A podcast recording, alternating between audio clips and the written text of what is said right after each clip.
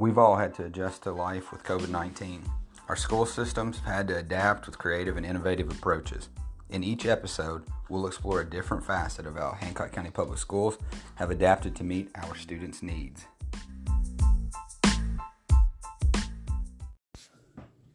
I'm here with the Curry triplets, Morgan Taylor and Trey, the first triplets to graduate from Hancock County High School. Uh, Morgan, we'll start with you. Can you tell the listeners just a little bit about the things you were involved in here at Hancock County High School and your future plans? Yes, I was involved with FBLA. I also ran cross country and track, and I'm also going to Brescia University to run cross country and track. Taylor, you care to say a little bit about your experiences here at Hancock County High School? I ran cross country and track. I was in a beta club and 4 H. I plan on attending OCTC for uh, industrial maintenance. Yeah. Trey? So I played basketball here at the high school, and I was in beta club and FBLA, and I plan to go to Louisville to major in sports administration. All right. So, can you all speak just a little bit about how COVID 19 impacted your educational experience this year?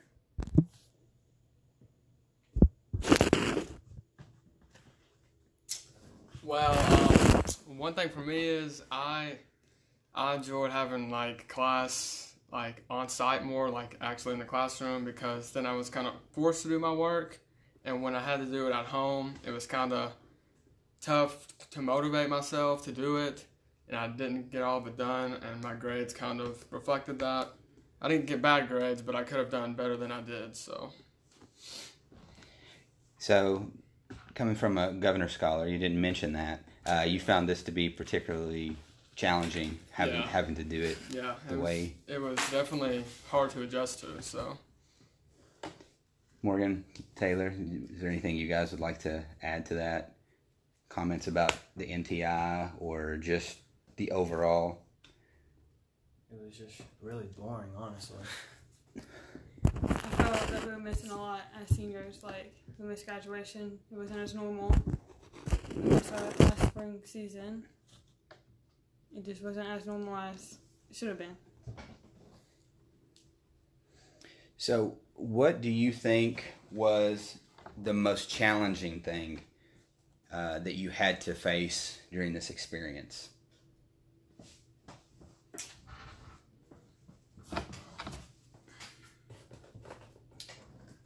Um, well, most of the work I did for my classes was busy work, and I hate busy work. I just, th- I just think if I can't get something out of it, then I don't really see a point in doing it.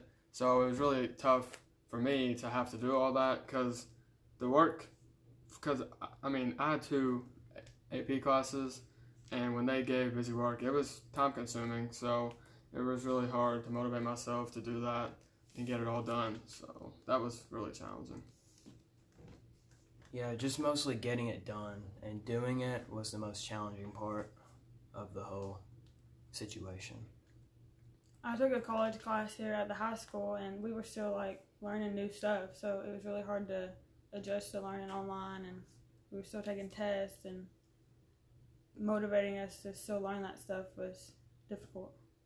So, I've when, when I interviewed Haley, that was what she said too. Uh, she's taking college algebra, and she said it was very difficult to um, learn the new con the, the new content since you weren't actually in the classroom uh, and able to ask questions as you came as you came across problems.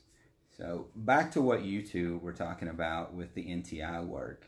Um, so did you just feel like it wasn't challenging at all, or not not relevant, or what? I know you said it was busy work, but what specifically made made you feel that way? Like what about it? Well, for my stats class, we like with Morgan, we had to learn new like a new topic every week, and so I kind of had to teach myself, which was fine. But for my AP Euro class, a lot of the stuff we did wasn't really relevant to the class. It was just kind of assignments because we had to do something every every week. So yeah. Yeah, like a lot of things I did for stats and English really wasn't anything about stats or English. Well, some of the English stuff was about English, but like half of it was like one of them we had to go outside and pick and list off things we saw as we took a walk, and that wasn't really anything So you guys, so you guys just didn't. I was in on several of the conversations, especially the English ones. So I know the thought process behind the choice boards, um, but as just as the students, as the ones that were doing it, you guys really didn't see the connection there. So, in looking forward, when we do those, maybe provide a little better explanation. Is that what you got? Like how to connect that a little bit better? Okay, all right. I I think that's a valid point. So, what um, as you guys look ahead and you reflect on this experience, what what have you learned from it, or how do you think this will change you as you move forward?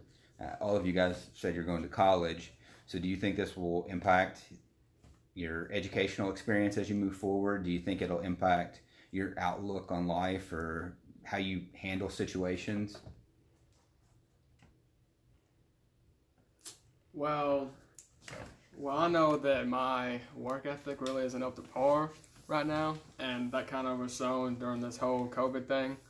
And I can't let like things that I can't control um, bring down my work ethic like the COVID did. So I hope that I can learn from that and implement that into my college experience and improve my work ethic as I go. So, I, I know that you're well aware when you go to college, it is definitely structured much Yeah. different than it is at high school. So, you know, maybe maybe this was a uh, a crash course uh, Yeah. and kind of what it's going to be like next year. A little bit of a preview. So, you know, take that and let that be constructive. So that's good. Either of you two have anything like any thoughts looking forward? I think you just have to make the best out of every situation. Something that we just learned from the whole situation. Don't complain because it could be worse. Yeah, we had a few of those conversations, and you'll get through this. This isn't going to last forever. It'll, you know, Yep. you'll, you'll be fine. So, all right. So the one question that I have asked everyone, and I would like each of you guys to answer this, is what's one positive thing that you are going to take away from this experience? And it can be a positive that has already happened, or it can be something that you think is going to be positive that's going to result from what we've learned from this or any changes that have been made, um, that kind of thing. So let's just start with you, Morgan, and we'll work our way around. I felt like I got closer to my family because we were spending more time together and we were stuck in the house together and we couldn't leave. So we were, you know, playing board games and having dinner every night and just spending a lot more time together. So as as three teenagers, um, I know three teenagers that are involved in sports and clubs and and other things. I know that you guys are probably never at home at the same time. Uh, so I'm sure this was a good experience as far as um, making you spend time with your family, like because nothing else was going on. So Taylor, what what are your thoughts? Uh, I liked how the uh, community came together for things like the uh, parade uh, for the graduates and just other things like that during the uh, COVID situation and all that. I was I was really surprised at the number of people that we had turn out for both of the parades that uh, I participated in the spring sports parade for the seniors, and then the graduation parade. Um, I was just I, I- mean I knew we'd have community members turn out, but I was really surprised, like especially for the graduation. Um, the, just the number of people that were on Highway 60. I figured we'd have people um, on on the main street in Hawesville, um, but just there were just so many people out. I was, I was just really really surprised at that. So, Trey, what are your what are your thoughts? Um, I think it's it's definitely the family time. Like like I know there were several nights that we sat down as like all six of us and played board games, which I haven't played a board game in years. I was going to say, when's the last time you guys Yeah, it's been sat a down and did that? and it's been a while in general. Like that we got to all be together, like as you said. So it was nice to like bond as a family over playing board games and really learn that life's kind of like simple. We don't need all these things that we thought we need, but th- we thought we needed before COVID happened. It's just it's more simple than we tend to look at it. So you don't need all the distractions. You know, you can. So I, I think that's a, a pretty good. I think all of you, all three of you, have some pretty good reflections there.